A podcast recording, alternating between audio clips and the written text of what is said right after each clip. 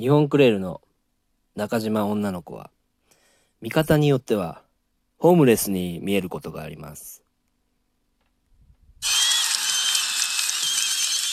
さあ、始まりました。えー、第36回目。あ、7回目か。クラスミの陰謀論ラジオです。えーとね、この番組ね、あのー知らぬ間にポッドキャストでなんか配信されていたということで、まあ、それでなんですかね、かなり、その、一気にラジオトークの、えーアナリスクが増えたということで、あのーでもね、ポッドキャストの方では、まあ、Google ポッドキャストなんですけど、上がってるやつ。あのーライブしてもそれは上がらないんですよね。あの、収録だけみたいなんで、これからもう収録メインで、えっ、と、やっていこうかなって感じです。まあもう元からライブの方、えっ、と、ラジオトークのライブの方やってなかったんですけどね。はい。で、あの、そうそう、薄倉屋ね、の修介ね、あの、なんか、あれですね、薄倉屋の修介、も本のことをなんか言ってくれてたみたいですね、このラジオトークで。ありがとうございます。なんか、えっ、と、まあ、あの、気になる方、薄倉屋の修介の、あの、ラジオトークとか、まあ、いろんな媒体の、で、アップしてますんでね、あの、見てあげてください。えーということでね、えっ、と、今日、ちょっとすごいかなという、えー考察です。えー皆さんね、平野正門ってご存知ですかね？あの、平野正門って言ったらね、あの、昔、その、かなり、えっ、と、かなりかなり、まあ、えー昔の、江戸時代ぐらいかな？あの、ね、超怨念を持つね、えー天皇というかもうすごい呪いを持ってる日本三大、えー呪霊のねまあ一つの、えー大音量というわけなんですけど実際まあ僕もこの話その平正門の名前出すだけでも嫌なぐらいちょっと恐怖を感じてる人物なんですけどもえーっとこの人物ねえっとまあ呪いが強すぎて、えーもう国を滅ぼすかもしれないと言われてるぐらいの恐ろしい人物なんですけども、えーその平野正門をですね、えーまあ殺害して、えーそのね首と胴が分けられてるんですよ。でその神社っていうのが山手線のちょうど山手線って円になってるじゃないですか。これがまあ結界って言われてるんですけどねあの山手線の外側えっ、と西側と東側ね地図で見ると。西側と東側にあの山手線のちょうど円の反対反対外側にねあの置かれてるんですね神社。鎧神社と、えー冠神社と、まあ、呼ばれてるんですけども。えーっとですね。まあこの目的なんでこの山手線があの円になってるかとか、まあ、作られているかとかっていうね。あのまあ一つの目的としては鉄の輪でこの胴体ね胴と首遮断することで平正門の、まあ、音量の力を弱めることが目的だったと。こういうふうにも言われてるんですよね。まあもちろん交通の便でもあるんですけど、まあ、円にする必要もないじゃないですか。うん。えーということなんですけども、えーこのねえー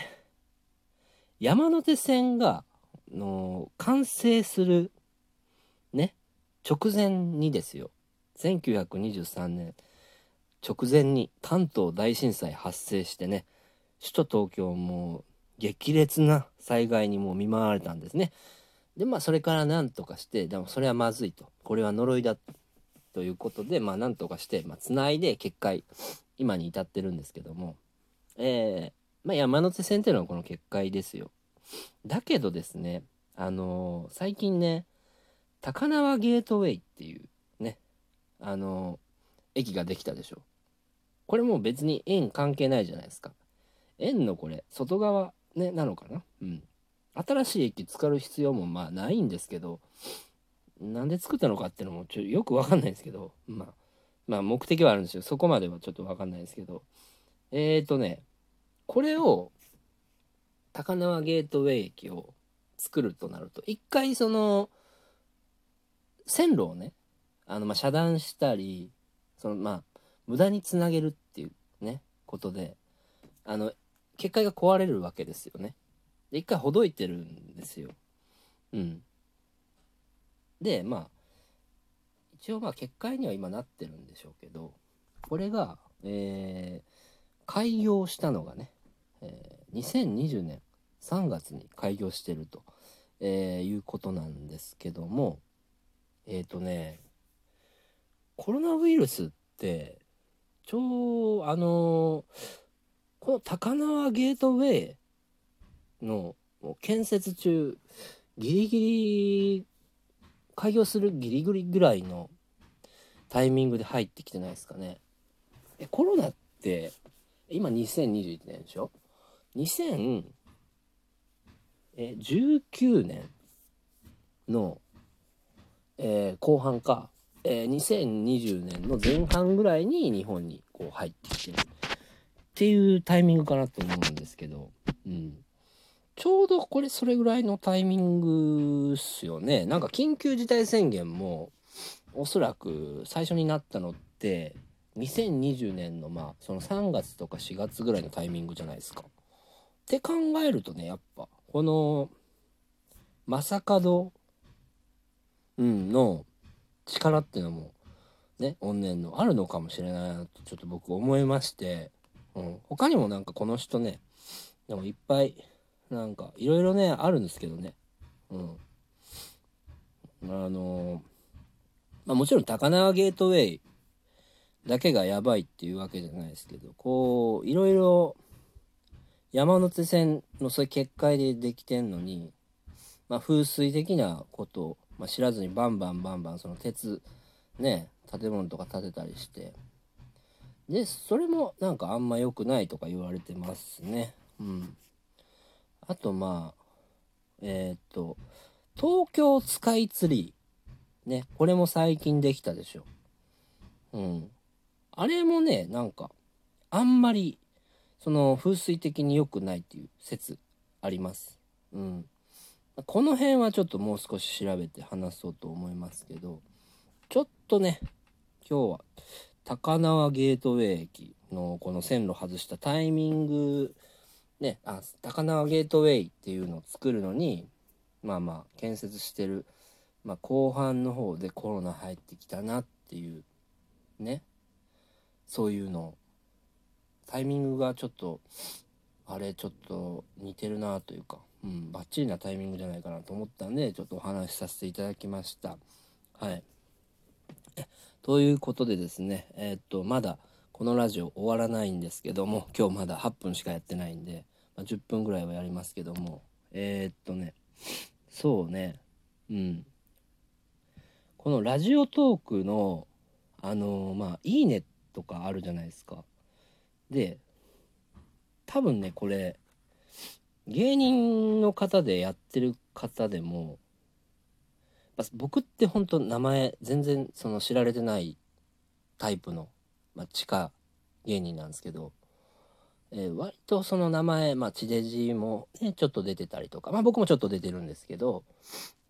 そういう、ほとんどそういうね、なんていうか、な知名度が本当にない人っていうのは、いいね押されないんですよ。うん。だからね、まあこの、アドバイスじゃないけども、なんか絡めて発信した方がいいと思いますよ。あの、いいね押されない人とか聞かれない人とかって、あの、マジでなんか、まあ、ちょっと偉そうに言うのはあれですけど、例えば僕はこの陰謀論っていうのを通してやってるから聞かれるんですよね、多分。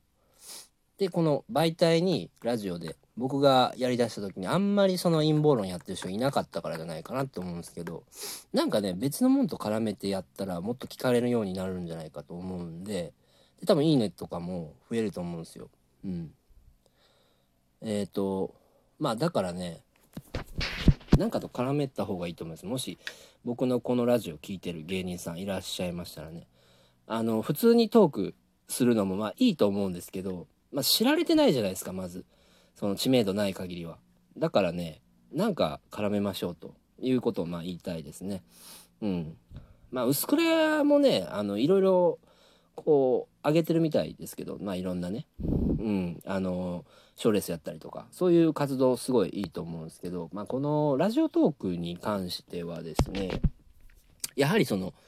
ただ単にそのベロベロになったりとかで、まあ、喋ってたりとか普通にその芸人の話するだけだったら多分見ないんじゃないかなっていうねあの思うんですよね。やっぱりこの新規を、えーと、獲得獲得というか、まあ、顧客じゃないけども、うん、顧客を集めてるわけじゃないけども、まあ、新規の人にやっぱ聞いてもらいたいじゃないですか。うん、って考えたらまあそのなんか絡めた方が、えー、私いいと思いますね。すいませんなんかねえー、ダメ出しというわけではないんですけども、うん、いや、ほんとね、あのー、小説ね、えー、買っていただいてありがとうございます。あ、そうそう。小説もあの出してるんでね、これ聞いてる方、ね、ポッドキャストでも聞いてる方、あの、ぜひね、あの、買ってください。あのー、荒れくれた静寂という小説出してますんで、はい。で、YouTube もね、僕、あの一応やってますし、えまあ、ライブも、あのお笑いライブね、あの東京で、えまあ出てるんで、あの、よかったら、あの、ツイッターとかも、あの、フォローしていただいて、えー、ライブのご予約とかいただけたらありがたいなって思いますね。はい。すいません。えっと、今日はどうもね、そういうことで、え、ご視聴ありがとうございました。え、またお聴きください。よろしくお願いします。